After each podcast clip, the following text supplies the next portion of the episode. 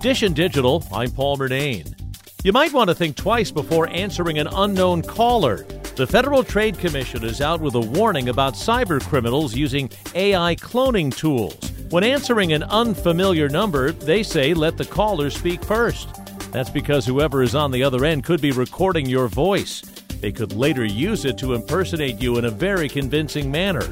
All they need is a short voice sample, whether it's from a phone call or a TikTok video.